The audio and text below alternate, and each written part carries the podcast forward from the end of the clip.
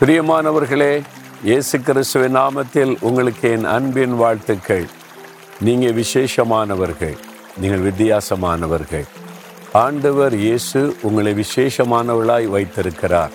நீங்கள் வசிக்கிற இடத்துல வேலை செய்கிற இடத்துல பிஸ்னஸ் பண்ணுற இடத்துல படிக்கிற இடத்துல நீங்கள் விசேஷமானவர்களாய் வித்தியாசமானவர்களாய் இருக்கணும் அப்படின்னு ஆண்டவர் விரும்புகிறார். ஏன் தெரியுமா? தேவன் வித்தியாசமானவர். அவர் என்ன வித்தியாசம்? பரிசுத்தமுள்ள ஒரு தேவன். அவர் என்ன சொல்றார் தெரியுமா? லேவியராகமம் இருபதாம் அதிகாரம் இருபத்தி ஆறாம் வசனத்தில் கத்தராகிய நான் பரிசுத்தராக இருக்கிறபடியினாலே நீங்களும் எனக்கேற்ற பரிசுத்தவான்களாக இருப்பீர்களாக. நீங்கள் என்னுடையவர்களாக இருக்கும்படிக்கு உங்களை மற்ற ஜனங்களை விட்டு நான் பிரித்து எடுத்தேன்.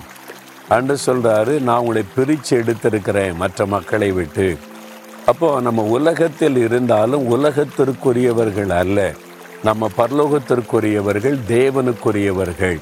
ஆண்டவர் நம்மை பிரித்து எடுத்திருக்கிறாராம். உலகத்தில் தான் வாழுவோம் உலக மக்களோடு தான் வாழுவோம். எல்லாரையும் நேசிப்போம் எல்லாருக்கிட்ட அன்பாக இருப்போம் ஆனால் எல்லாரையும் மாதிரி நடக்க மாட்டோம். நம்முடைய லைஃப் ஸ்டைல் வித்தியாசமானது. அதை தான் ஆண்டு சொல்றார். நீங்கள் வித்தியாசமானவர்கள் உங்களை நான் பிரித்து எடுத்திருக்கிறேன். அவங்க செய்கிறாங்க இவங்க செய்கிறாங்க இவ்வளோ பேர் செய்கிறாங்க இதில் என்ன தப்பு? இல்லை. வசனம். இந்த வசனத்தின்படி வாழ நீங்கள் அழைக்கப்பட்டவங்க. நம்முடைய தேவன் பரிசுத்தம் உள்ளவர் நம்ம இப்படி தான் வாழணும் அப்படின்னு பைபிளில் எழுதி கொடுத்திருக்கிறார். அப்படிப்பட்ட வாழ்க்கைக்கு நம்ம அர்ப்பணித்து கொள்ள வேண்டும். அதான் முக்கியம். இந்தியாவிலிருந்து அமெரிக்கா போகிறாங்க கிரீன் கார்டு வாங்குறாங்க. அமெரிக்கன் சிட்டிசன்ஷிப் வாங்கிடுறாங்க. அப்போ அமெரிக்க சிட்டிசனாக மாறின உடனே அங்கே உள்ள சட்டத்திட்டத்தின்படி தான் நடக்கணும். இல்லை நான் இந்தியன் அதனால் இந்தியாவில் இருக்கிற மாதிரி தான் அங்கே இருப்பேன். இந்திய காரியம் தான் செய்வேன்னா இருக்க முடியாது. அமெரிக்கனுடைய பிரஜா உரிமை பெற்றுட்டீங்கல்ல அப்போ அங்கே நாட்டினுடைய சட்டத்திட்டம் ஒழுங்கின்படி தான் நடக்கணும்.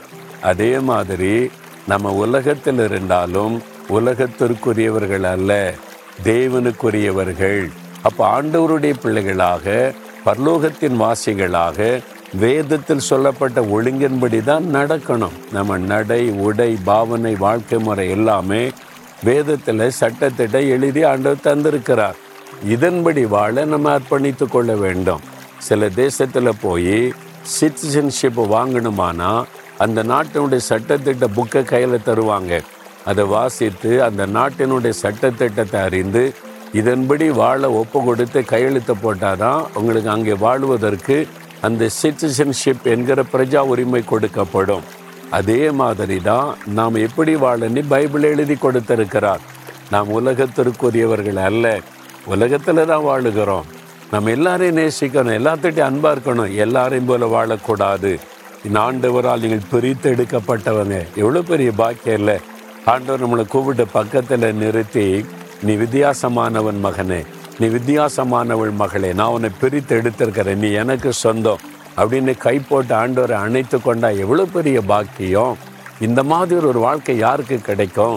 சும்மா உலக மக்களை போல அதே இதையும் பார்த்துட்டு அது இது அனுபவிக்கிறாங்கன்னு நினைக்காருங்க அதெல்லாம் உண்மையான சந்தோஷம் இல்லை. இயேசுவோடு அவருடைய கரத்துக்குள்ளே அடங்கி இருந்து அவரை போல வாழ்வதில் இருக்கிற சந்தோஷம் இருக்கிற வேற எதுலேயுமே கிடையாது. நீங்கள் சொல்லுங்கள் நான் உமக்குரியவன் ஆண்டவரை உமக்குரியவள். உம்மை போல வாழ ஒப்பு கொடுக்கிறேன்னு சொல்லுங்க. உங்களுடைய வாழ்க்கை ஆசீர்வாதமா இருக்கும். ஆண்டவரே இந்த உலகத்திலிருந்து எங்களை பிரித்தெடுத்து உம்முடையவர்கள் ஆக்கினதற்காய் ஸ்தோத்திரம். நான் உமக்கு சொந்தம் என்று அர்ப்பணிக்கிற இந்த மகன் இந்த மகளை உம்முடைய பிள்ளைகளாக ஆசிர்வதித்து மேன்மைப்படுத்தும். இயேசுவின் நாமத்தில் ஜெபிக்கிறோம் பிதாவே. ஆமேன் ஆமேன்.